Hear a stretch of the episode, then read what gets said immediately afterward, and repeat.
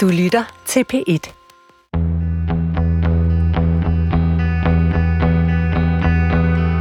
Kun på ét enkelt område er kloden på rette vej.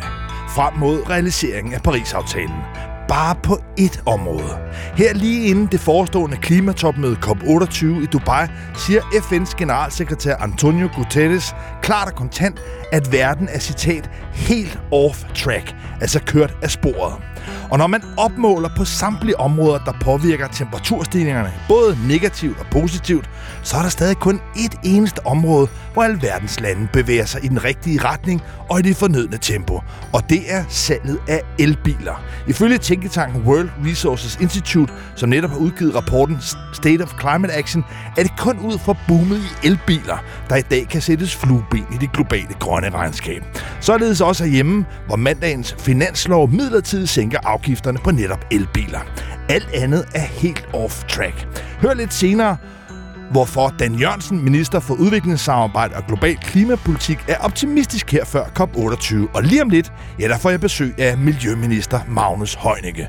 Velkommen til Guld og Grønne Skove her på P et, programmet, hvor jeg går på nysgerrig jagt efter klimaets kolde kontanter og undersøger, om det virkelig er muligt at tjene både moder jord og uselmarmeren. Mit navn er Lars Trier Mogensen.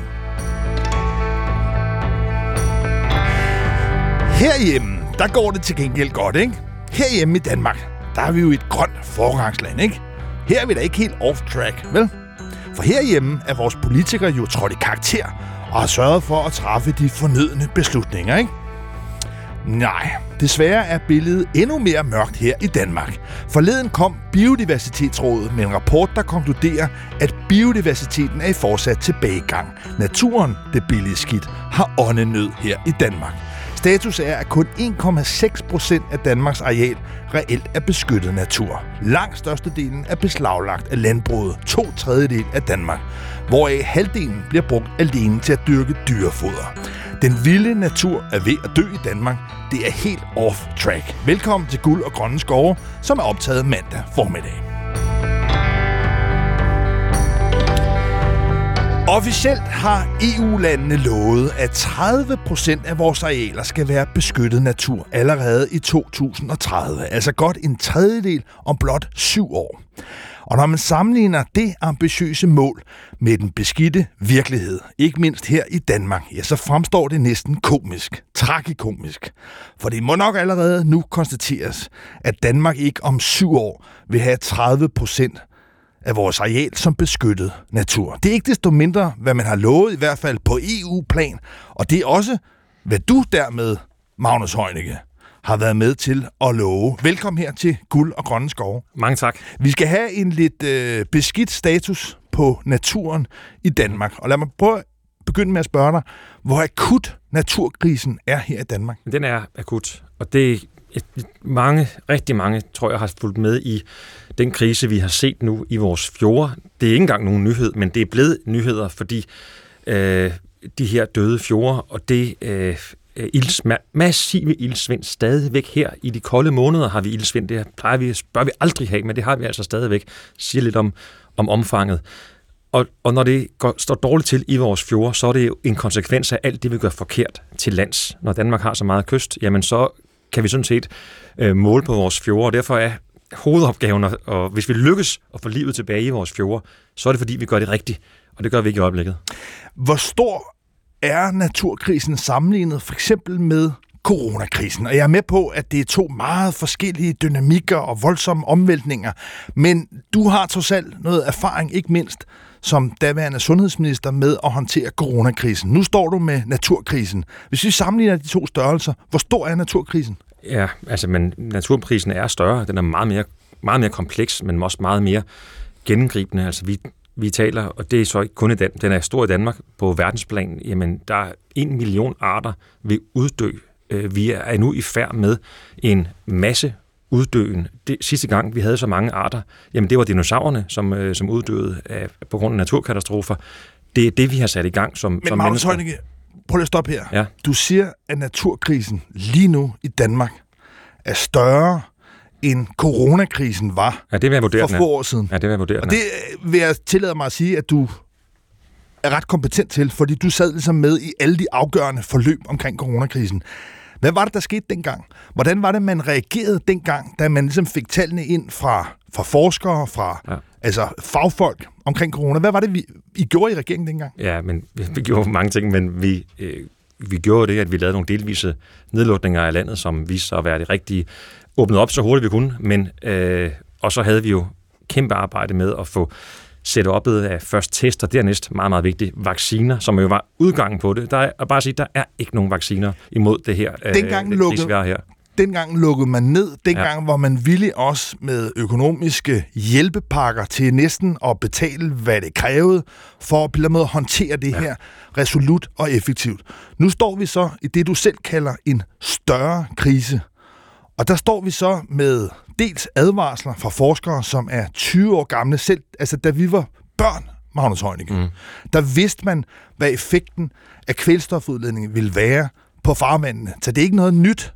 Det er velkendt viden, og samtidig står man så nu med sådan nogle frivillige aftaler, hvor man har snakket og snakket. Altså, kan du ikke godt se, at der er et grotesk misforhold mellem de to kriser og håndteringen af dem?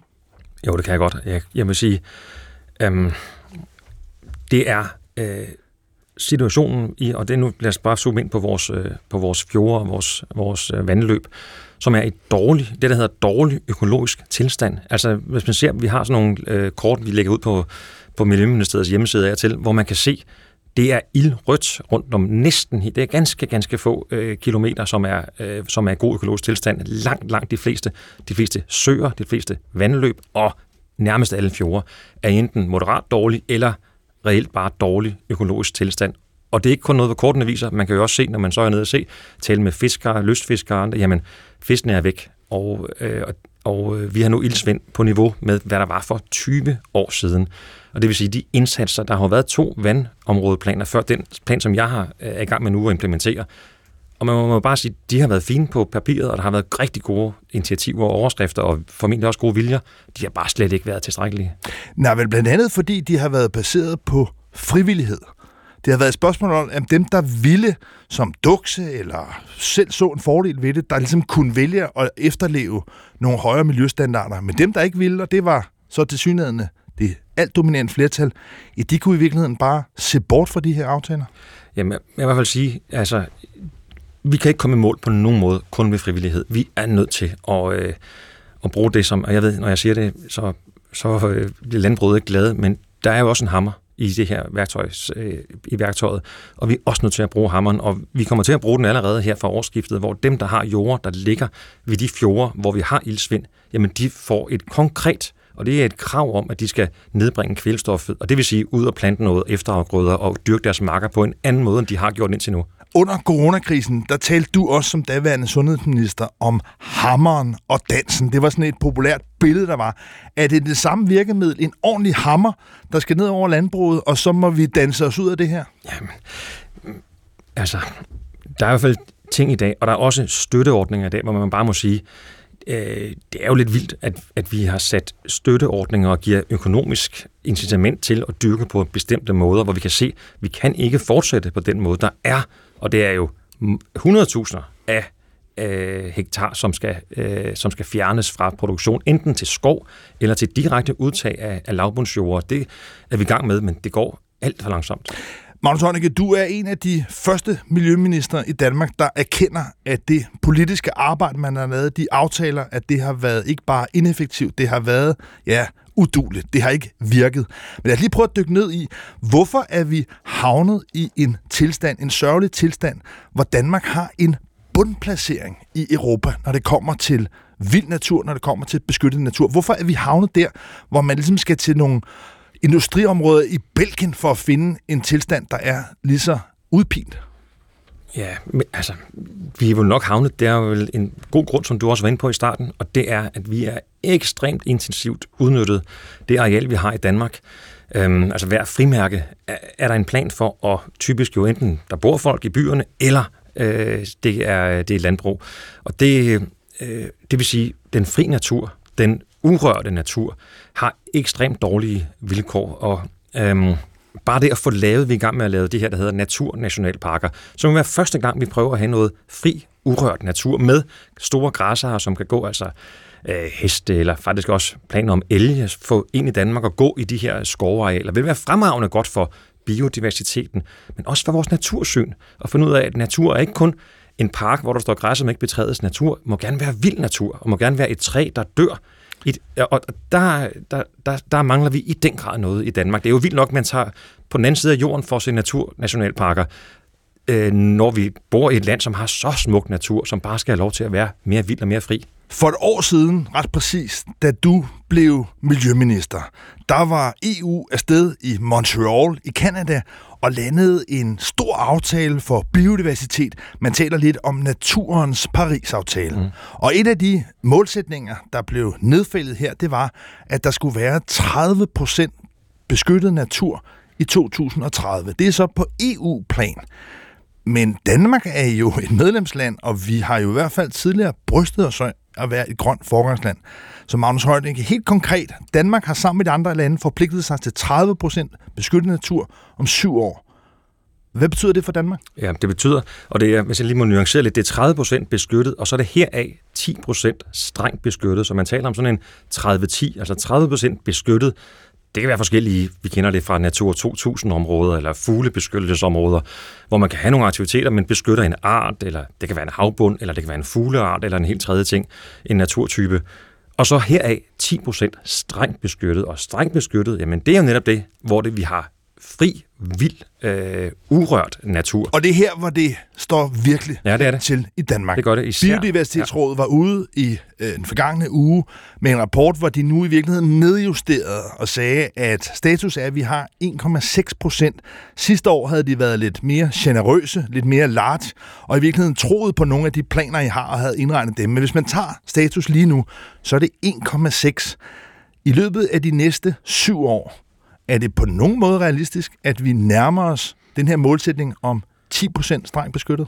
Ja, altså jeg, jeg vil sige, hvornår vi, hvor langt vi når op, og hvornår vi når det op. Altså det, vi er i gang med at undersøge det, og vi er også i gang med, og vi samler jo den her, som vi har døbt, en grøn trepart. Og, og du vil garanteret sige et eller andet om, at du har måske også skrevet om, at det kunne være en syltekrukke. Må bare for at sige, det er altså første gang, vi prøver at sætte folk sammen, som er grønne organisationer, både CONCITO og Danmarks Naturfredningsforening, K L, dem der har ansvar for vores byer, og øh, landbruget, som har ansvar, som jo ejer øh, øh, arealerne, for at sige, hvordan bruger vi dem her? Vi skal have mere skov, beskytte drikkevandet bedre, vi skal have løst vores biodiversitetskrise, og løst vores klima, øh, klimakrise, og Og, og det vil sige, de skal komme med nogle input til, hvordan kan vi tænke de her øh, tiltag sammen? Men Magnus, hold, du får det til at lyde som om, at de skal frembringe viden, lægge ting frem, som vi ikke allerede kender, men virkeligheden, den barske virkelighed er jo, at alt den viden, man har, altså biologisk, kemisk, om hvad det er, der sker, når man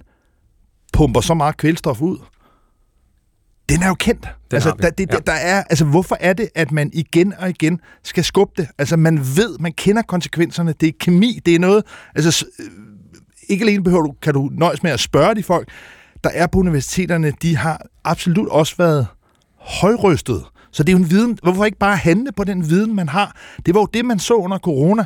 Det var, at man i virkeligheden sagde, at håb er ikke en strategi. Man må handle nu på den her viden. Hvorfor er det, man ikke gør det? Og det er jo også blandt andet derfor, at vi nu optager vi her mandag, men altså præcis i dag mandag har øh, jo sammen med meget, meget bredt flertal af Folketinget, har landet en finanslovsaftale, som har en akutplan til vores havmiljø. Og det er præcis de her elementer.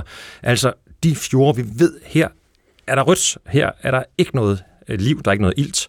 Her skal der øh, langt et, et, et gearskifte til for at få gang i de der... Ja, der ordninger. Afsætter I så nogle penge til ja, om vi. et par år. Nej, altså, altså det er allerede frem i femogtyve, seksogtyve, syvogtyve. Det er ikke fordi, jeg tror, problemerne forsvinder af sig selv eller hurtigt. Ja.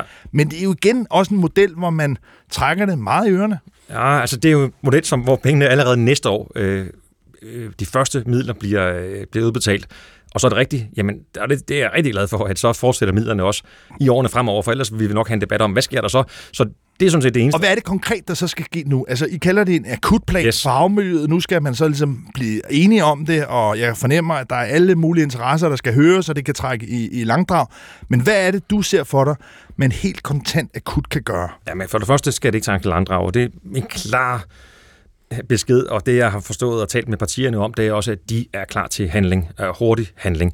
Og det der jo mangler, det er jo, lad os tage, de fleste danskere har set Vejlefjord, for det er en fjord, vi alle sammen kender, men enten fordi vi har besøgt Vejle, eller kører igennem øh, tog, eller, eller over, over øh, broen der, og på motorvejen, og kender smuk, smuk, smuk Vejlefjord, og det er flot, den er stadigvæk smuk. Jeg på overfladen? Ude, på overfladen, ja. Jeg har været ude og, og se, hvordan det ser ud under overfladen, og der er kun tilbage nu krabber og øh, søstjerner. Øh, fladfisk, øh, rødspætter, torsk, de er simpelthen væk. Og øh, der er ikke, den bliver, bliver ikke fisket længere, der er, der er fuldstændig dødt. Og hvad er det? Simpelthen fordi, der er for meget kvælstof, kommer ned via, ja, øh, ned igennem Vejleådal og ud i, øh, ud i fjorden, er sket igennem jo årtier, og vi har slet ikke fået formindsket, i de sidste ti år har vi ikke formindsket kvælstofudledning, heller ikke til Vejle. Så hvad skal der ske der? Jamen, der, der vil vi i den her akutplan tage nogle af de her øh, konkrete fjorde ud, vi ved, her har vi konkrete problemer, og de værktøjer, øh, som skulle ind og virke, jamen, de er jo ikke virket. Øh, og nogle gange så skyldes det, at, øh, at, de er sim- altså, at der skal simpelthen flere midler til, og at vi også må erkende et opgør med det der med, for mest muligt miljø for pengene. Det, ikke, det skal vi selvfølgelig have, men der er for mange krav til, hvis man vil udtage lavbundsjord, så skal det være hundrede procent det eneste rigtige, og hvis man vil udtage naboens lavbundsjord, så er det måske ikke helt øh, så effektivt. Hvis, så er det kun måske firs procent, og der er man nødt til at sige, at vi kan ikke vente på, at vi får undersøgt alt, og vi har fundet de hundrede procent rigtige. Hvis der er nogen arealer, der kan tages ud nu og her, så skal der frem på, så skal det gøres. Og det kræver nogle penge, og de penge er så afsat på finansloven. Det lyder oprigtigt talt lidt som et øh, kursskifte i forhold til den mere nølende tilgang, man har haft tidligere. Jeg forsøger ikke på nogen måde at tale de konkrete initiativer ned. De kan sikkert virke. Men det fremstår nu en anelse som det, man kunne kalde lappeløsninger. Altså, vi står med en national naturkrise, hvor man kender årsagerne. Og så er det, det du siger, det er, at man afsætter nogle penge, til ligesom lokalt at lave det, jeg vil tillade om at kalde lappeløsninger. Magnus Heunicke, mm, ja. Det virker altså men, men, meget langt fra den store hammer og dansen under coronakrisen. Ja, men, men, men noget af det, jeg har, og det må jeg sige, det er også efter dybe samtaler, jeg har haft med eksperter som øh, øh, Margager, og altså de eksperter, som du kender, dem har jeg ofte fornøjelsen af at have kaldt ind på mit kontor til at få sådan nogle diskus- lidt mere dybe diskussioner om, hvordan ser de krisen, og hvad det lyder har de... godt. Det lyder godt, at der er øh, fagfolk, som altså har forsket det her i en menneskealder, som endelig nu får øh, foretrædet, kommer i audiens hos miljøministeren. Jamen, og det, lytter, det er helt nødvendigt. Det synes jeg lyder godt. Det er helt nødvendigt. Og noget af det, de siger, det er, at man er nødt til at gå det, de kalder landskabsorienteret til værks. Og det, det, det lyder måske lidt fagtermisk, men altså det er at genskabe landskabets naturlige egenskab med at optage kvælstof, for det kan vores landskaber godt. Der er bare sket, de er blevet overloadet, og nu er vi forbi point of no return, og nu gisper landskabet efter vejret, kan ikke optage det kvælstof, det bliver bare skyllet ud i fjordene, så det, man, skal sådan, man skal sådan set gå, gå, gå til det fra landskab til landskab og se, hvor er det, vi har fjordene, hvor er det, vi har lavbundene ud til fjordene, hvor er det, vi tidligere havde moser, hvor det, vi nu har drænrør, hvor er det, vi kan sætte en prop i de drænrør og få, øh, få, øh, få vådområder igen. Men Magnus Heunicke, hvis man lytter til eksperterne, så er det jo ret tydeligt, at det samstemmende anbefaling er, at man skal udtage enormt store arealer fra den intensive ja. dyrkning, der er. Altså op mod ja, en tredjedel af arealerne skal udtages, hvis vi ligesom bare skal komme i balance. Og nu fik jeg ikke, synes jeg, noget klart svar på, hvornår vi når ti procent strengt beskyttet, eller tredive procent, kan man sige, beskyttet natur. Men, men opgaven er vel så massiv, så sådan nogle puljer til en akut vandmiljøplan, hmm. havmiljøplan, det er vel ikke noget, der forslår? Altså, det, altså det er med til at give det gearskiftet for at, få, for at få nogle af de ting, som i øjeblikket ikke rigtig kom ud over stepperne til at, at virke helt konkret derude i, i landskaberne. Men det er jo rigtigt, at øh, når vi, det, der også skal til ved siden af det, det er jo, at vi, og det har vi jo så aftalt med Folketingets partier, at vi laver det, der hedder et genbesøg af landbrugsaftalen, hvor vi jo skal committe os til resten, og det er jo det magiske tal, man skal nå, det er at fjerne atten tusind tons kvælstof. Det tal har ligget fuldkommen stille det sidste, lidt over et årti. Det skal fjernes fra vores, fra vores, ja, fra vores fjorde. Og øh, i den plan, der ligger nu, jamen der når vi lidt over halvdelen, der når vi på ti tusind fire hundrede tons, så vi mangler altså resten. Og det er sådan set, hvordan når vi videre til resten. Og der ligger, og det ved jeg, du har læst, for du er en type, der læser de aftaler, vi laver, der ligger jo det, der hedder en miljøgaranti. Og det er der jo en grund til. Og det betyder, at der er en politisk garanti og en politisk aftale om, at den kan aktiveres, således at vi committer os til, at vi skal nå de mål. Vi skal nå de mål. Og, øh, og hvis det ene værktøj ikke virker, jamen, så må vi tage de andre værktøjer i brug. Og hvornår er deadline? Jamen, vi skal have alt til at virke den toogtyvende december to tusind syvogtyve, for der udløber det, der hedder E U's vandrammedirektiv. Og der, øh, der falder, uanset om det er min hammer, jamen der falder E U's hammer. Og så vil E U vurdere vores indsatser. Og hvis vi ikke har... Ja, hvad sker der så, Magnus Heunicke, hvis I ikke har gjort det? Hvis der altså kommer en løftet pegefinger nede fra ja, Bruxelles? Ja, men det er ikke kun en løftet pegefinger, du. Det er... Det ved vi jo, når der er traktatkrænkelser. Det er jo alvorlige øh, sager. Det er jo en, først en pilotskrivelse, og dernæst kan man jo blive dømt, og der vil være intense forhandlinger. Og jeg vil bare sige, det vil være, udover den naturmæssige krise, det er jo det vigtige, derfor vi gør det. Det skal man ikke være i tvivl om. Men hvis man ikke er helt enig i det, så vil jeg bare sige, at der er ingen hjælp at hente i at trænere noget som helst. Magnus Heunicke, det jeg simpelthen ikke kan forstå, det er, at når der tydeligvis hos dig er en erkendelse af problemernes omfang og intensitet og akuthed, og man har været igennem, som du har, et forløb, hvor man tog nogle helt andre midler i brug, at der ikke på en eller anden måde er en større handlekraft, fordi under coronakrisen, der besluttede man lige lidt hu-hej med minkene. Og det er ikke, for jeg skal gå ind i spørgsmål om, om lovhjemmel og kompensation osv., mm. men der var man i hvert fald villig til at hensyn til folkesundheden ja. og slå hårdt til med en stor hammer. Det har jo fået voldsomme konsekvenser for en branche, men når vi kigger på den effekt, der er af svineproduktionen i Danmark eksempelvis, så er det jo noget, du selv også er inde på, i virkeligheden måske har en større omkostning, og som på lang sigt er værre på næsten alle parametre. Hvorfor er det, at man ikke allerede nu kan gå ind og sige, vi har gennemskuddet, at den intensive svineproduktion, den er uholdbar, den fører til en alt for stor altså kvælstofudledning, og øvrigt også altså i det hele taget belastning både af klima, natur og miljø, at man simpelthen bare sætter hårdt ind og siger, vi har prøvet noget, der virkede før, nu skal vi måske lige have lovhjemmel på plads og lige til en kompensation igennem, men nu banker vi til.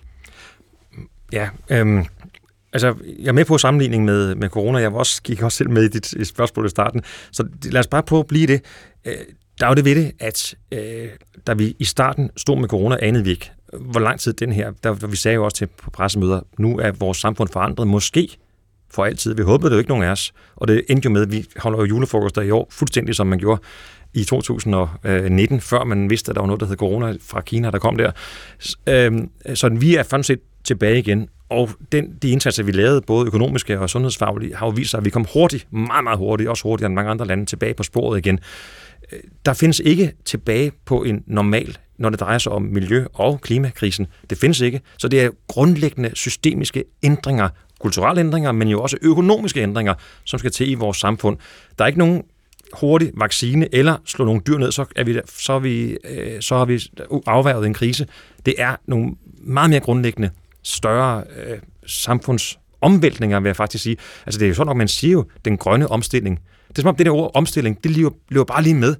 En omstilling af samfundet. Nu, jeg er født i nitten femoghalvfjerds, og du er vist også der omkring. Det er præcis også femoghalvfjerds. Og, og altså, så mange omstillinger har man jo ikke haft, men det i, i sådan en, en menneskeliv, en omstilling af samfundet, det, er, det betyder, at vi skal altså lave alting om. Vi skal gøre det på en helt anden måde. Her til sidst, Magnus Heunicke, i sidste uge var der sådan en ministerrokade internt i Venstre. Ja. Noget, der måske ikke fik helt så meget opmærksomhed, men som måske kan vise sig i virkeligheden at få større effekt. Det var, at man også opfattede, eller oprettede noget, der hedder et grønt udvalg. Mm. Og hvor finansminister Nikolaj Wammen skal sidde for bordenden, og hvor du også kommer til at sidde med. Ja. Hvad er det her grønne udvalg, og hvorfor skulle det gøre en forskel? Altså er det sådan noget øh, pomp og pragt, som vi har set meget af på det grønne område? Eller det, at man nu lad Nikolaj Wammen, altså manden med pengene, som også under corona var den, der ligesom måtte spæde til. Er det det, der ligesom også er omstillingen internt politisk i regeringen? Ja, men det er jo det er præcis det, som jeg, jeg, som jeg var inde på, altså den store omstilling. Det, øh, det er simpelthen nødvendigt, at vi, øh, at vi sidder med den muskelkraft, som et finansministerium jo har, altså, øh, og den pengekasse, som finansministeriet jo vogter over for os allesammens øh, vegne, at vi, øh, når vi træffer grønne beslutninger, og det gælder både miljø, øh, biodiversitet og klima, at vi øh, samler kræfterne der og, og, øh, og øh, altså, det, jeg tror, vi er alle sammen ret tilfredse med den beslutning, og jeg tror ikke, du vil finde, det er ikke sådan, at det er blevet spundet, og du måtte, måtte læse ret dybt ned i pressemeddelelserne, før du fandt, øh, fandt den her nyhed. Så det er ikke sådan at pompe og pragt, det er helt reelt, at vi rykker øh, sammen, og vi rykker sammen om der, hvor vi også kan levere nogle midler og nogle konkrete investeringer, og det, der kommer ingen forandringer, uden vi er klar til at, at sætte penge bag ordene. Under coronakrisen ændrede man epidemiloven, så blandt andet du fik nogle langt mere vidtgående beføjelser. Kunne du her kort til sidst godt tænke dig som miljøminister, at man også lavede en ny regulering, der mindede lidt om den gamle epidemilov, så du ligesom kunne træffe beslutninger og sige, her har vi en akut krise, venner, nu handler vi. Nej, men altså noget af det, som jeg var... Øh, det var helt nødvendigt at ændre den øh, epidemilov, men noget, jeg var utrolig glad for, det var... dem, der kritiserede, at vi gjorde det, der sagde, ja, de er typisk politikere, de siger, det er midlertidigt, men det bliver aldrig normalt igen. Vi har jo ændret den igen. Det lykkedes jo at få, øh, at få, øh, at få rullet, tid, rullet magten ud. Men så kunne tiden være kommet til naturkrisen. Ja, men, men øh, jeg vil sige, jeg vil ikke ønske for nogen øh, politikere at få den form for øh, magt, som øh, var nødvendig i, i coronatiden. Det er øh, altså øh, et så akut problem, vi var igennem. Det var nødvendigt, og jeg står ved alt, hvad der, hvad der skete der, men, men det er gammel, ikke... Som ja. gammel journalist, yes. vil du så give mig, at jeg er nået til det punkt, hvor jeg ikke længere vil vurdere miljøindsatsen, naturindsatsen på dine andres ord, men efterhånden kun på jeres handling, Helt som enig. altså stadigvæk lader meget tilbage. Helt enig. Vi starter jo med at få udmøntet den her akutpakke med for vores havmiljø, som virkelig er det første, der trænger, men der skal jo langt mere til. Magnus Heunicke, miljøminister. Jeg ønsker dig et oprigtigt held og lykke med det kæmpestore arbejde, og i virkeligheden endnu større arbejde, du har fået nu som miljøminister. Tak fordi du kom her i Guld og Grøn Skov. Tak for det.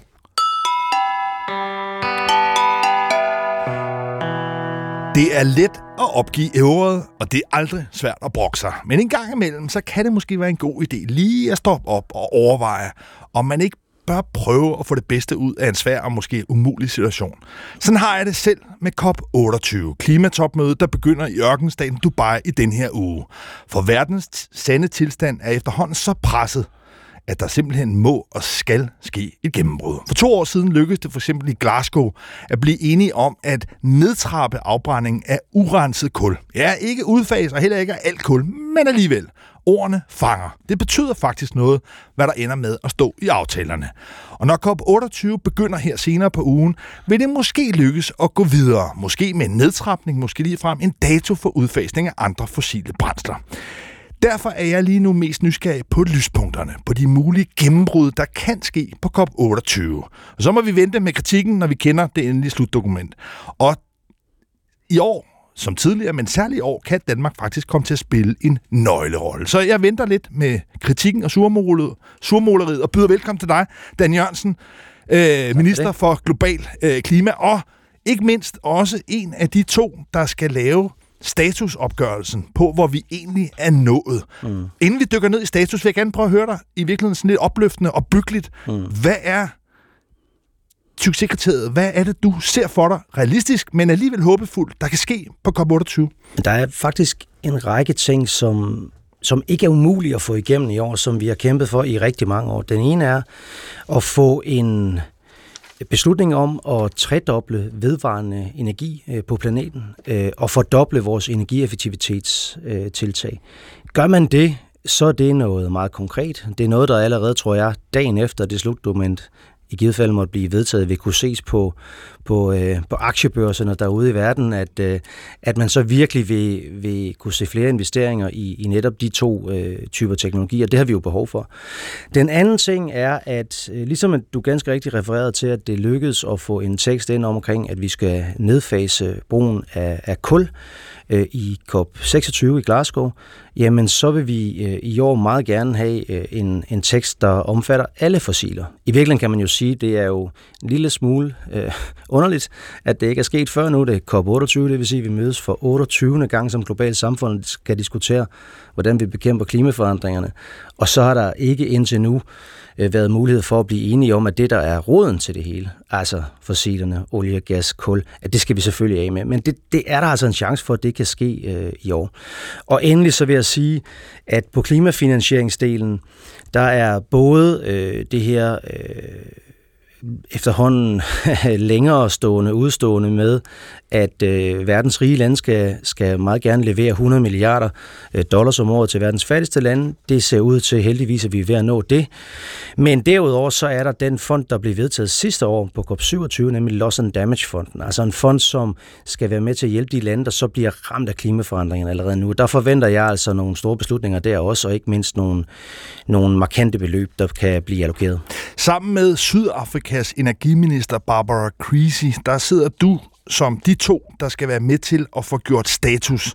Få gjort status i det, der hedder Global Stocktake. Og hvis vi tager den helt overordnede situation, så har F N's generalsekretær været ude at sige, Antonio Guterres, at vi er helt off track. Ja, det må man sige. Men når du sidder nu med alle de nationale planer fra alle verdens lande, mm. der er blevet meldt ind. Mm. Kan du lige prøve at give os et indblik i, hvad er The Global Stocktake? Ja, for det første er det vigtigt at sige, at det handler ikke kun om at gøre status, fordi det kunne vi sådan set nok gøre på et par dage og blive enige om, det her vi er, og det er meget langt fra, hvor vi skal. Og der er vi helt off track. Der er vi off track, det, det siger jeg lidt mere om om lidt, men det, der er endnu vigtigere, er faktisk, at vi også skal beslutte, hvad gør vi så fra nu? Det vil sige, at alle de der beslutninger, jeg lige talte om med vedvarende energi og energieffektivitet og udfasning og alt det der, det skal alt sammen samles i én tekst, som så hedder Global Stocktake-teksten, og det Det giver på den ene side set en, synes jeg, kæmpe chance for, at vi faktisk i år kan blive enige om større ting, end vi plejer, fordi vi skal have det hele med. Det vil sige, at der er mulighed for at lave balancerne, indgå kompromiserne.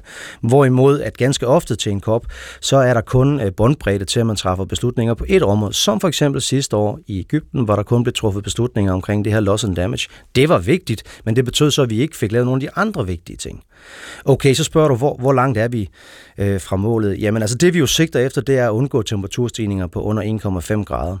Og den seneste opgørelse viser, at vi formentlig, hvis ikke der bliver vedtaget nye politikker, lavet nye tiltag fra nu af, jamen så vil temperaturen stige øh, meget tæt på tre grader. Det er jo alt, alt for meget. Så, så vi er rigtig langt. Det, der skal ind i teksten i år, det vi kæmper for, det er referencer til videnskaben. Videnskaben siger, at hvis vi skal holde os under en komma fem grader, jamen... Øh, Så skal verdens udledninger pike næste år, eller næste år igen, tyve femogtyve formentlig, altså toppe. I Danmark, hvor vi har været i gang med at reducere i mange, mange år, og reducere år for år for år for år, og diskutere, om vi reducerer nok, der kan det jo virke sådan lidt underligt, at når man ser på det globalt, så er vi ikke engang samlet set der, hvor de er peaket endnu jo. Men det er et af de vigtige mål, vi meget gerne skal. Nu siger du referencer til videnskaben. Jeg har haft besøg her i Guld og Grønne Skove af mange virksomheder, som er begyndt at bruge det, der hedder science-based targets, ja. Hvor virksomheder netop i henhold til Paris-aftalen får regnet igennem af nogle kolde ingeniører, der finder ja. Ud af, hvad er det rent faktisk, den her virksomhed, der skal til, for at man løber op til Paris-aftalen. Men, men kan man forstå det på samme måde, at ligesom virksomheder, store virksomheder, der arbejder seriøst med omstillingen, uh-huh. at alle verdens lande i virkeligheden skal underkaste sig den samme sådan, øh, videnskabelige kontrol? Ja, ikke videnskabelig kontrol. Øhm, altså det, du refererer til, det er jo også noget, der er faciliteret via... Øh, forskellige private virksomheder, som specialiserer sig i at gå ind og, og evaluere. Det er rigtig godt, jeg er slet ikke imod det, jeg synes, det er en fin idé, men det er, ikke, det er ikke noget, du nogensinde vil kunne få Kina eller Indien eller Malaysia med, eller U S A for den sags skyld med. Vel. Men, men når det så sagt, synes jeg faktisk, det er en meget god parallel, fordi noget af det, vi også skal blive enige om, det er de her nationale mål, der bliver meldt ind, det der hedder N D C'erne. Øhm, jamen, der skal vi om, øh, om to år i, i Brasilien på COP tredive, der skal vi vedtage de næste mål, altså hvad skal der gøres efter tyve tredive og frem. Så der er en del af forhandlingerne, der kommer til at handle om, hvad gør vi nu på den korte bane frem til, til tyve tredive, og så er der altså også et forhandlingsspor, der handler om, hvad gør vi efter tyve tredive. Men det, det skal også være de her ting, du refererer til, som skal være målsætningerne. Lad os lige prøve at dykke ned i den måde, det fungerer på i COP'en. Du nævner de her N D C'er, og det står for Nationally Determined Contributions. Ja. Og systemet er, at alle verdens lande, man skal huske, at F N er jo en form for basisdemokrati, om man vil. Altså alle lande kan ikke rigtig tvinges til at gøre noget, de ikke vil være med til, i hvert fald ikke på det her område. Og der har man lavet et system, hvor alle lande sådan set frivilligt melder deres egne klimamål ind. Vi har i Danmark en klimalov, et stort mm. arbejde. Det har man også i en masse andre lande. Men, men lige prøv for, for at forstå det, når du skal summe det sammen til det her Global Stocktake. Det er altså nogle frivillige planer. Det er nogle målsætninger, landene har, ikke? Jo, det er det, og det refererer jo ikke kun til, hvor meget man vil reducere. Det er klart, det er selvfølgelig den vigtigste del af det, når det handler om, hvordan vi så faktisk holder os under en komma fem grader. Men der er jo mange andre elementer også. Landene skal også melde ind, hvor, hvordan de vil tilpasse sig klimaforandringerne, for eksempel. Øhm, de skal melde ind, hvad, hvad de gør på finansieringsdelen osv., står det til, til os. I dag der er de her N D C'er, de er desværre sådan lidt for simplistiske, udover at de ikke er ambitiøse nok, så dækker de for eksempel ikke hele økonomierne. Det vil sige, tit så er det øhm, altså et helt lands økonomi. Tit så er det måske kun energisektoren, som jo ofte også vil være den vigtigste, skal siges, men landbrugssektoren for eksempel er jo også vigtig for, øh, for hvor, hvor meget man egentlig gør, hvor meget man bør gøre. Og derfor er noget af det, vi arbejder for, det er at få skrevet ind i de her tekster, at fremover, så skal det altså være economy-wide, altså det vil sige hele jeres økonomi, der skal være dækket, og det skal jo ikke kun være C O to, det skal være alle drivhusgasser. Og endelig, hvis det nu lykkes at få sådan et mål ind omkring vedvarende energi og energieffektivitet, jamen så vil det også være sådan et mål, der skal afspejle sig i de her øh, pledges fra, fra de enkelte lande. Ikke? Dan Jørgensen, lad os prøve at dykke ned i nogle af de konkrete målsætninger, du også selv øh, ridsede op i, i, i begyndelsen. Og lad os prøve at starte med det her om, kontroversielle spørgsmål omkring udfasning af fossil. Der er man altså i Glasgow i seksogtyve, øh, COP seksogtyve, der mm. kom man frem til den her formulering om, at man simpelthen skulle nedfase ja. unabated. Altså, urenset. ja, urenset er ikke det rigtige gode ord, men jeg, jeg har heller ikke rigtig godt, jeg har heller ikke et godt dansk ord. Det, det betyder, altså, hvis du abater noget, så vil det sige, at du faktisk tager C O to'en ud. Det vil sige, du må godt i teorien brænde olie af, hvis du kan tage C O to'en ud og øh, putte den ned i jorden, for eksempel, som det, vi laver i Danmark, der hedder C C S. Altså øh, C O to-fangst, ja. C O to-fangst, ja, ja ikke? Øhm, Og, og, og på en måde kan man jo sige, at den tilgang er jo ikke helt dum, fordi også I P C C, altså F N's klimapanel, siger, at på et tidspunkt, der skal vi til at have negative emissioner. Det vil sige, der skal vi tage mere C O to ud af atmosfæren, end der kommer øh, ud fra vores produktion og måde at leve på osv. Ikke? Og derfor har vi jo brug for forskellige teknologier i den her kategori. Når jeg er nervøs for det, så er det selvfølgelig fordi, at nogle lande kan se det som en undskyldning for så bare at blive ved med at bruge fossiler, der hvor de egentlig godt kunne udskifte dem. Og der er jo både lande, men så er der jo også øh, virksomheder. I sidste uge, der havde jeg besøg af øh, John Norbo, der er klimarådgiver i udviklings- og nødhjælpsorganisationen C A R E, og han øh, stillede et øh, spørgsmål til dig, og nu vil jeg ligesom give ordet til John Norbo og stille spørgsmål til dig, Dan Jørgensen. Jamen, jeg synes, at øh, det vil være vigtigt at få en melding på, hvad vil man gøre for at stoppe de investeringerne i fossil energi. Så, så vil Danmark tage initiativ til at stoppe udlån fra banker til Øh, selskaber, som investerer i ny fossil energikapacitet. Ja, det var altså et spørgsmål fra John Norbo, klimarådgiver, og Dan mm. Jørgensen, hvad er dit svar? Ja, det kommer lidt an på, hvad han mener med det, fordi øh, på den ene side set selvfølgelig et ubetinget ja. Altså hele ideen med det, vi går til koppen med, og hele vores credo, hele vores målsætning, er jo at komme væk fra de her investeringer. Og det vi jo så også gør, det er at sætte ganske mange penge af, også fra dansk side, til netop det modsatte. Og, og vi støtter jo ikke med dansk udviklingsbistand for eksempel øh, fossile energiprojekter i andre lande, som vi jo har gjort tidligere. Og ligesom vi jo også i Danmark har besluttet, at vi skal udfase vores egen olie- og gasproduktion i, i tyve halvtreds, som jo er noget, heldigvis vi håber, at vi kan få rigtig mange flere lande med på, og det går også okay med det. Når det er så sagt, så må jeg jo også være ærlig at sige, at på sådan en, en COP her, øh, hvor der jo netop er vetoret til alle lande, altså et hundrede og femoghalvfems lande, tror jeg, vi er oppe på nu, ikke? Altså, øh, der er det klart, der kan vi ikke gå ind og detailregulere, hvad der sker i et bankvæsen i de enkelte lande. Så det, der nok skal bruges, det er en anden form for redskaber. Dels det, jeg lige har refereret til med at sikre, at der kommer de positive investeringer, det vi hellere vil have, men altså også tekster, der siger, vi skal af med den her form for øh, kilder til vores energi. Og det var det, der, hvor vi tog første skridt på kul, og hvor vi nu håber at tage første sk- eller anden skridt på, på, på henholdsvis øh, olie og gas. Men Dan Jørgensen, her er jeg lidt splittet, fordi på den ene side kan jeg se en masse formuleringer, som på papiret kan lyde flotte, hvis alle landens verden, øh, verden gjorde det, hvis alle kapitalfonde gjorde det. Omvendt, altså, er det ikke altid, det virker, men jeg har lovet mig selv at prøve at, at være konstruktiv og byggelig, så, så lad mig lige prøve at spørge dig, altså sådan nogle formuleringer her, hvis man mm. ligesom får vredet det lidt. Jeg er helt med på, at når man har vetoret ja. og Saudi-Arabien osv., så, så er det nok svært at få det helt forbudt osv. Så en gammel anarkist som dig kan vel heller ikke gå ind for, at F N var sådan en verdensregering, der sad og kunne sende politi ud og styre, hvad man lavede. Nej, men, og det kommer i hvert fald heller ikke til at ske. Selv hvis du ønsker det. men, men, men prøv lige at hjælpe mig med at forstå, hvis man ligesom får vredet nogle af de her formuleringer ja. fra, fra udfasning over til nedfasning til noget mere, altså hvad er det egentlig, det betyder i den virkelige verden? Men det betyder noget, altså fordi jeg, jeg er jo også frustreret tit, og jeg, jeg, jeg synes jo også, det går alt for langsomt. Men, men man kunne også vælge at se på det sådan her. Okay, hvordan så verden ud før Paris-aftalen for otte år siden? Jamen, der så vi altså en af temperaturstigninger på mellem fire og fem grader formentlig. Nu, på grund af Paris-aftalen, de ting, der er drevet blandt andet af Paris-aftalen, selvfølgelig ikke kun på grund af Paris-aftalen, men jeg tror, de fleste er enige om, den har været med til at drive udviklingen i verden, ikke? Der ligger vi jo altså så betragteligt lavere. Vi er jo stadigvæk ikke der, hvor vi skal være, men betragteligt lavere. Tilsvarende de beslutninger, vi kommer til at træffe i år, håber jeg jo også kan få den effekt. Og jeg tror, at det her med, øh, at vi øh, løbende internationalt holder hinanden op, alle lande står transparent med, hvad de gør, og jo også, hvad de ikke gør på det her, som er det vigtigste globale øh, spørgsmål overhovedet.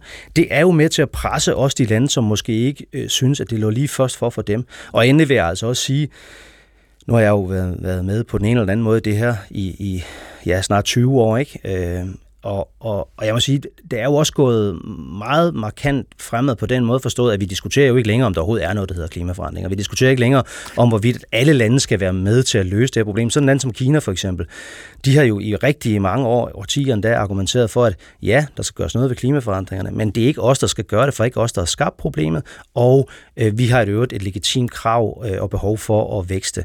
Selv Kina er jo nu gået ind som en offensiv øh, kraft i, i det her øh, spil og i de her forhandlinger, og investerer jo massivt i vedvarende energi. Og det kan også hænge sammen med, at der også er nogle meget klare økonomiske interesser. Eksempelvis stort set alt, hvad der bliver lavet af solceller i verden, bliver i dag produceret i, i Kina. Her i Danmark har vi også nogle forcer, og det kunne måske være noget, der, der ligger bagved, at man fra den side også presser meget på for at få den her formulering ind om en tredobling af vedvarende energi, og også en øh, fordobling af mm. energieffektivisering. Og lad mig bare være åben og klar her. Altså eksempelvis en virksomhed som Vestas, der producerer øh, vindmøller, de kunne godt tænke sig, at der kom lidt mere gang i, øh, i, i kasseapparatet og hjulene. Og en virksomhed som øh, eksempelvis øh, Danfoss, der også laver en masse ting i forhold til energieffektivisering og det samme. Så lad os lige prøve at dykke ned i det her tredobling af vedvarende energi. Dan Jørgensen, hvor realistisk er det, at det bliver skrevet ind en tredobling?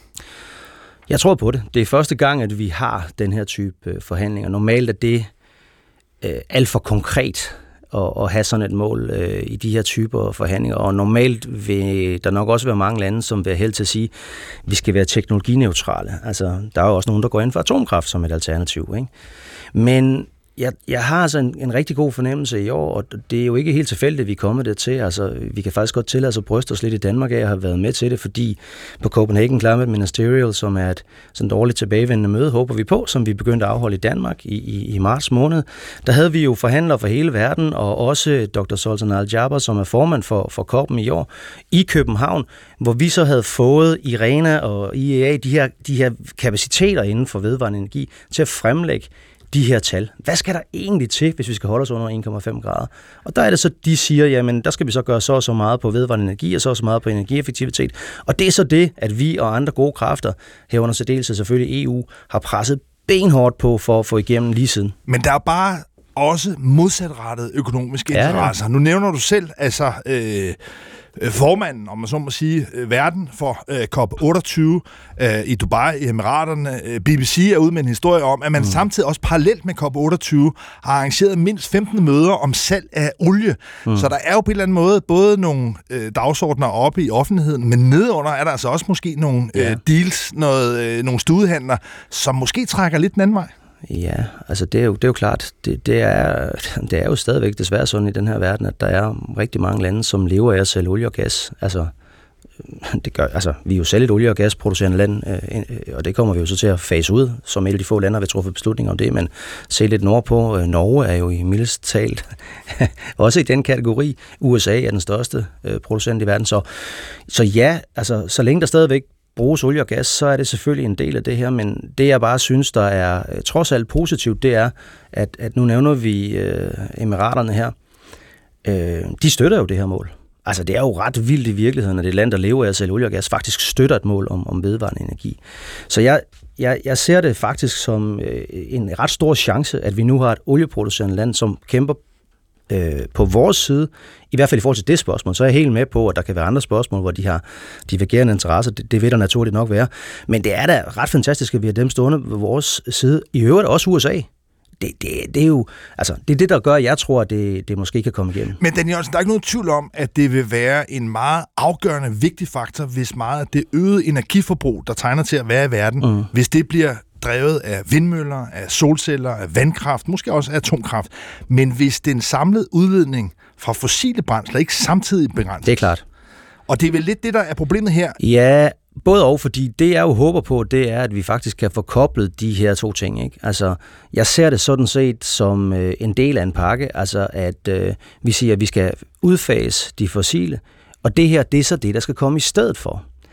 Øhm, og hvis man ser på, hvad der er sket siden bare vi mødtes øh, sidste år, så er der i hvert fald tre meget positive ting, jeg vil fremhæve. Den ene er, at U S A har vedtaget, hvad der vel formentlig klimapolitisk er den største beslutning noget sted på planeten nogensinde.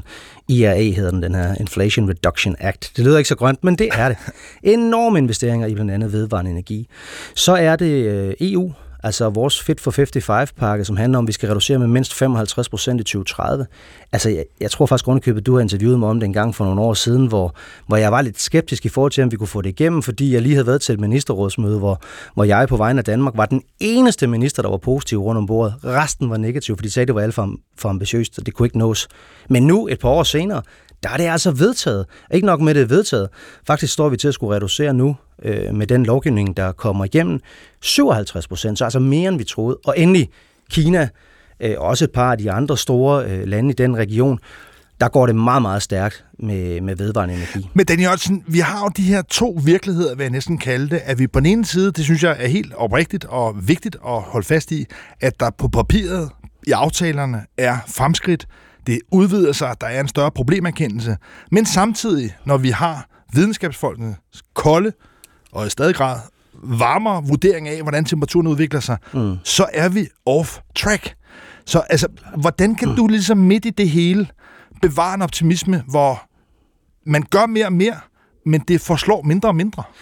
Men det er jeg heller ikke sikker på, at jeg er enig i. Altså, tag nu for eksempel den her øh, forudsigelse af, hvor meget temperaturen vil stige lige nu, hvis vi ikke gør mere end det, vi har lovet. Ikke? Når jeg siger vi, så mener jeg jo det verdenssamfundet.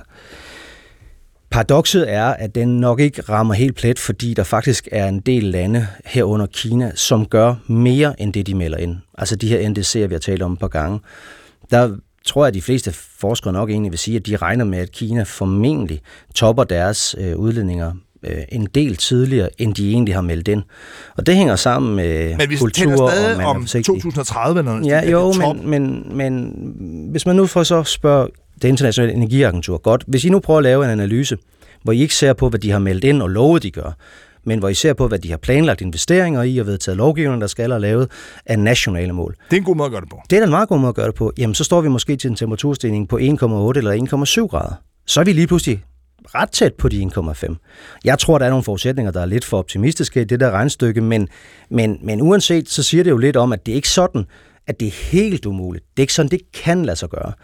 Øh, og, og så vil jeg så endelig også sige, som en vigtig tilføjelse, at selv hvis vi kom dertil, hvor vi måtte sige, godt, vi kan ikke holde os under en komma fem grader. Altså, jeg tror jo nu i øvrigt, I P C C vil sige, at næsten uanset hvad der vil ske, så kommer vi over en komma fem grader, og så kan vi måske så komme ned igen, hvis vi reducerer så meget, som de anbefaler nu, ikke? Men, men næsten uanset, hvis man har det job, som, som jeg har, og, og, og, og i øvrigt er engageret i, i klimapolitik, så, så er der jo ikke andet at gøre, end at bare at, at klø på og kæmpe så meget, vi overhovedet kan. Fordi selv hvis vi kommer over de der temperaturstigninger, så betyder det meget, om vi kommer over med en decimal eller to decimaler.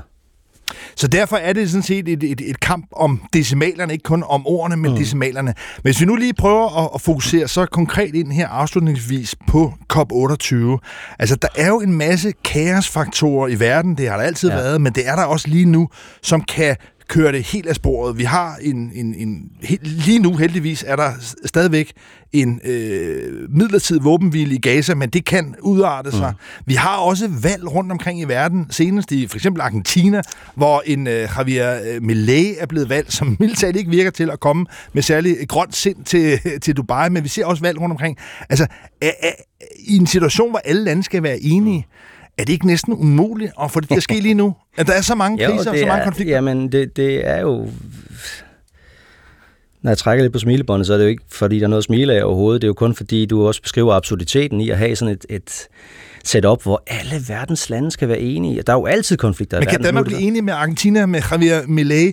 Den her øh, altså meget, meget højre populistiske mand, der med motorsav, og der vil ligesom besmadre det hele. Nu har jeg jo prøvet at sidde de her forhandlerroller før. Det, det bliver en større udfordring i år, fordi der er mere på spil i år, men, men det, der jo sker, når døren lukkes, og man er på den attende kop kaffe der, og det er midt om natten, ikke? Det er jo, at uanset hvor uenige man er med folk, så de havde jo ikke siddet der, hvis ikke de var interesserede i, at vi skulle faktisk finde hinanden på en eller anden måde. Så altså, det plejer jo at lykkes. Det bliver sjældent lige så ambitiøst, som vi gerne vil have det til, men, men, men for eksempel i, i, i Glasgow, da vi fik lavet den her tekst på udfasning af kul, der sad jeg jo med der de sidste nætter der, og, og, og jeg havde, jeg må være ærlig om, jeg havde aldrig troet, vi kunne komme igennem med det, vi kom igennem. Det havde jeg simpelthen ikke, fordi der var så mange af de der lande, vi normalt er meget uenige med, som sagde, det er, det, er, det, det er en red line for os. Det kommer ikke til at ske. Der var en, der jokede med, at hvis, hvis hun kom hjem til sit øh, eget land med den her aftale, så, så ville hun blive nødt til at søge om asyl i Danmark, politisk asyl, fordi hun ville være i livsfare. Altså, så du ved, der, selvfølgelig kører de der forhandlinger benhårdt mellem meget forskellige interesser. Men, men jeg har to pointer omkring det. Den ene er, det er jo faktisk lykkedes med Paris-aftalen som det største eksempel, og så kommer vi forhåbentlig med den vigtigste aftale siden Paris nu her om nogle uger. Men, men derudover, øh, så er der jo altså også sket gode ting. For eksempel Lula er kommet til i Brasilien. For eksempel, at vi har en amerikansk præsident, som også jo er den mest ambitiøse nogensinde på det her område. Altså for få år siden havde vi en amerikansk præsident, som ikke engang anerkendte, så trak sig ud af Paris-aftalen. Så det går lidt op og ned det her, men det, der kan gøre mig bekymret, hvis vi skal tale om noget, der for alvor kan gøre mig bekymret, så er det jo, hvad der sker, for eksempel hvis U S A har en ny præsident inden så længe, som igen trækker dem ud. Fordi så er det meget, meget svært at bruge det her forum, ikke? Fordi selv de allerstørste lande og de allerstørste udledere ikke er med, jamen så bliver det vanskeligt, ikke? Ja, så bare her til sidst, altså sådan en aftale har vel tidligere vist sig ikke nødvendigvis at være det papir, verden er skrevet på. Eksempelvis noget, som mange af udviklingslandene er frustreret over. Mm. Man har i mange år lovet at give altså hundrede milliarder dollars om året i klimabistand. Det er meget svært at lave et regnestykke, der viser, at man er nået mål med det. Så på den måde har man jo givet løfter, og man har også begået mange løftebrud. Ja, altså det, der jo er svært ved, det er, at man giver kollektivt nogle løfter, så, hvor der så ikke er en direkte adressat på, hvem der så skal løfte den. Altså fra E U's side, og i særdeleshed der fra Danmarks side, har vi jo løftet meget mere, end vores størrelse egentlig tilsiger på finansieringsdelen. Men må jeg ikke også lige modificere det, fordi trods hvad jeg har været en af dem, tror jeg, der flest gange på F N's talerstol har sagt, at det er virkelig kritisabelt, at de penge ikke er blevet leveret hurtigere, så skal vi heller ikke gøre problemet større end det er, fordi det, der blev aftalt helt tilbage i to tusind og ni i København, det var jo ikke hundrede milliarder fra to tusind og ti og så frem. Det var fra to tusind og tyve til to tusind og femogtyve. Og de nye tal viser, at vi formentlig nåede det som verdenssamfund i to tusind og toogtyve. Det er jo to år for sent, og det er da skidt, og det er jeg da også rasende over og har også kritiseret øh, højlydt. Men kunne man forestille sig, at de penge var blevet mobiliseret overhovedet, hvis ikke det var blevet besluttet? Nej, selvfølgelig ikke. Så vi har altså hundrede milliarder dollars om året. Det er trods alt også nogle penge, som så er kommet to år for sent. Ja, det er kritisabelt, men de er der trods alt. Og jeg tror på, at vi får rigtig gode beslutninger på den her Loss and Damage Fund. Altså rigtig mange penge endda til verdens allermest udsatte, som jo bliver så verdens rigeste her, inklusiv Danmark, der skal spytte kassen. Hvis du skal hjælpe mig og lytterne med, når vi skal følge med her i de kommende uger, hvor der vil komme meldinger i øst og vest, fordi landene ligesom vil forsøge at markere sig. Men når vi skal frem mod slutdokumentet, hvad vil for dig at se være det afgørende, man skal fokusere på, hvis det skal blive en succes? Den tekst, der kommer om udfasning af fossiler, de beslutninger, der bliver lavet om vedvarende energi og energieffektivitet, og hvor meget verdens rige lande er villige til at give verdens fattigste lande, både til at tilpasse sig klimaforandringerne, som rammer allerede nu, men selvfølgelig også til at blive en del af den grønne omstilling. Dan Jørgensen, minister for udviklingssamarbejde og global klimapolitik, og ikke mindst en af de to, der skal sidde nu og lave Global Stocktake som det første på C O P otteogtyve. Jeg vil ønske dig oprigtigt øh, held og lykke, tak. Hvor øh, din ministerkollega Magnus Heunicke, han skal bare i gang med at arbejde i forhold til miljøet. Så er det vigtigt, at du lander nogle aftaler, så god optimisme, god vind. Tak. I dag har Guld og Grønne Skove været en slags specialudgave med besøg af to grønne ministre, to socialdemokratiske ministre. Om de gør nok, om det kun er ord og for lidt handling, ja, det må du selv vurdere. Jeg synes selv, det er svært at afgøre, hvilken stemning man skal gå ud på. Pessimistisk eller optimistisk? Vurder selv. Lad mig anbefale dig at se den nye dokumentarserie Kloden i brand på D R T V. Men lad mig advare dig på forhånd. Virkeligheden er værre end fiktion. Du har lyttet til Guld og Grønne Skove her på P et. Programmet er produceret af Racker Park Productions for P et, og min producer er Maja Zachariasen. Mit navn er Lars Trier Mogensen. Tusind tak for at lytte med. God vind. Gå på opdagelse i alle D R's podcast og radioprogrammer. I appen D R Lyd.